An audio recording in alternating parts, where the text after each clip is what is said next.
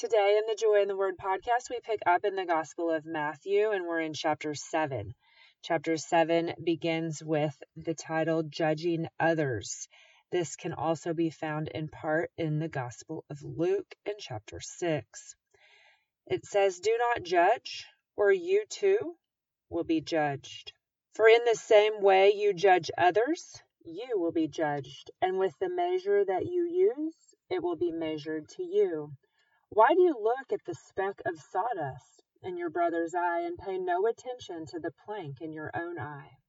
How can you say to your brother, Let me take the speck out of your eye, when all the time there is a plank in your own eye? You hypocrite! First take the plank out of your own eye, then you will see clearly to remove the speck from your brother's eye. Do not give dogs what is sacred. Do not throw your pearls to the swine. If you do, they may trample them under feet and then turn and tear you to pieces. So, like I said last time, these are the words of Jesus. And so it's not as if I or anyone else can add to the words of Jesus. But here he is talking about judgment and looking towards ourselves and the things we need to work on in ourselves before we judge and look at the things that need to be fixed in others. And then at the end of that part, not casting our pearls to the swine, not giving our treasures, the treasure of our time or the treasure of the Word of God, to someone who doesn't receive it, doesn't ask for it, doesn't want it in their life. It says that it is something that they would trample underfoot and not value. Now, the next part of the chapter is also Jesus speaking. It is entitled Ask, Seek, and Knock. And again, this part can be found in the Gospel of Luke. It says, Ask and it will be given to you. Seek and you will find. Knock and the door will be opened to you. For everyone who asks receives. He who seeks finds. And to him who knocks, the door will be opened. Which of you, if his son asks for bread, will give him a stone? Or if he asks for a fish, will give him a snake? If you then, though you are evil, know how to give good gifts to your children, how much more will your Father in heaven give good gifts to those who ask him? So in everything do to others what you would have them do to you.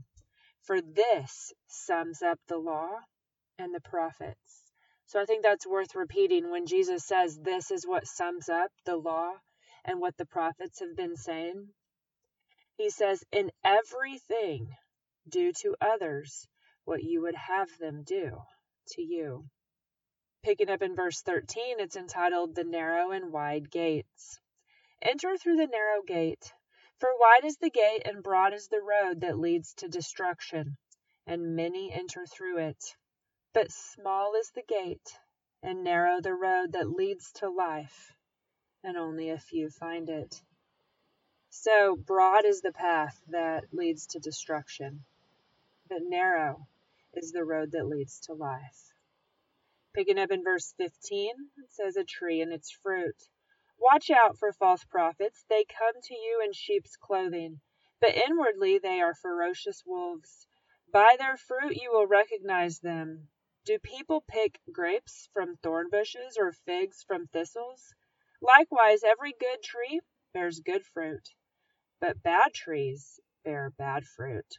A good tree cannot bear bad fruit, and a bad tree cannot bear good fruit. Every tree that does not bear good fruit is cut down and thrown into the fire.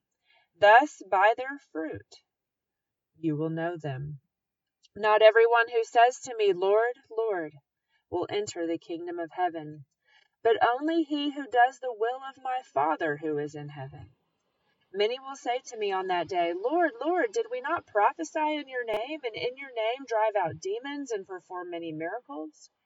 Then I will tell them plainly, I never knew you. Away from me, you evildoers. So here Jesus is warning us that people who perform signs and wonders, even if it's in his name, does not necessarily mean they're being led by the Spirit of God and have a relationship with God our Father. Now, picking up in verse 24, it is entitled The Wise and Foolish Builders. Therefore, everyone who hears these words of mine and puts them into practice is like a wise man who built his house on the rock. The rain came down, and the streams rose, and the winds blew and beat against the house, yet it did not fall, because it had its foundation on the rock. But everyone who hears these words of mine and does not put them into practice is like a foolish man who built his house on sand. The rain came down, the streams rose, and the winds blew and beat against that house, and it fell with a great crash. When Jesus had finished saying these things, the crowds were amazed at his teaching, because he taught as one who had authority and not as one of the teachers of the law. Now, picking up in chapter 8, it is entitled The Man with Leprosy, and these are the words of Matthew, and then intermingled we'll have the words of red in which Jesus spoke. When he came down from the mountainside, large crowds followed him. A man with leprosy came and knelt before him and said, Lord, if you are willing, you can make me clean. Jesus reached out his hand and touched the man. Jesus said, I am willing. Be clean. Immediately he was cured of his leprosy. Then Jesus said to him, See that you don't tell anyone, but go show yourself to the priest and offer the gift Moses commanded as a testimony to them. So the man was recognizing what the Lord could do. He didn't tell him to do it, he just simply recognized that Jesus could if he were willing. And Jesus, of course, said, I am willing, be clean. Now, the faith of the centurion in verse 5. When Jesus had entered Capernaum, a centurion came to him. A centurion is a Roman soldier in charge of a hundred men. That's why begins with the word cent, C E N T. And he says, Lord, my servant lies at home paralyzed and in terrible suffering. Jesus said to him, I will go and heal him. The centurion replied, Lord, I do not deserve to have you come under my roof, but just say the word, and my servant will be healed. For I myself am a man under authority, with soldiers under me. I tell this one, Go, and he goes. I tell that one, Come, and he comes. I say to my servant, Do this, and he does it. When Jesus heard this, he was astonished and said to those following him, I tell you the truth, I have not found anyone in Israel with such great faith. I say to you that many will come from the east and the west and will take their places at the feast with Abraham, Isaac, and Jacob in the kingdom of heaven.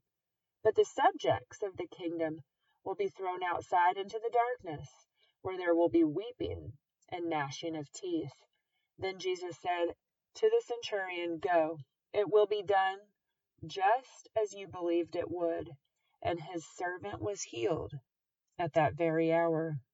Now, picking up in verse 14, this section is entitled Jesus Heals Many, and it can also be found in the Gospel of Mark and the Gospel of Luke. When Jesus came into Peter's house, he saw Peter's mother in law lying in bed with a fever. He touched her hand, and the fever left her, and she got up and began to wait on him. When evening came, many who were demon possessed were brought to him, and he drove out the spirits with a word and healed all the sick. This was to fulfill what was spoken through the prophet Isaiah. It says, He took up our infirmities and carried our diseases and that's in Isaiah chapter 53. Now, picking up in verse 18, it is entitled The Cost of Following Jesus. This can also be found in the Gospel of Luke. When Jesus saw the crowd around him, he gave orders to cross to the other side of the lake. Then a teacher of the law came to him and said, Teacher, I will follow you wherever you go. Jesus replied, Foxes have holes and birds of the air have nests, but the Son of Man has no place to lay his head. Another disciple said to him, Lord, let me go and bury my father first. But Jesus told him, Follow me, and let the dead bury their own. Now, picking up in verse 23, Jesus calms the storm. It says, Then he got into the boat, and his disciples followed him. And this can also be found in the Gospel of Mark and the Gospel of Luke says, Without warning, a furious storm came upon the lake, so that the waves swept over the boat.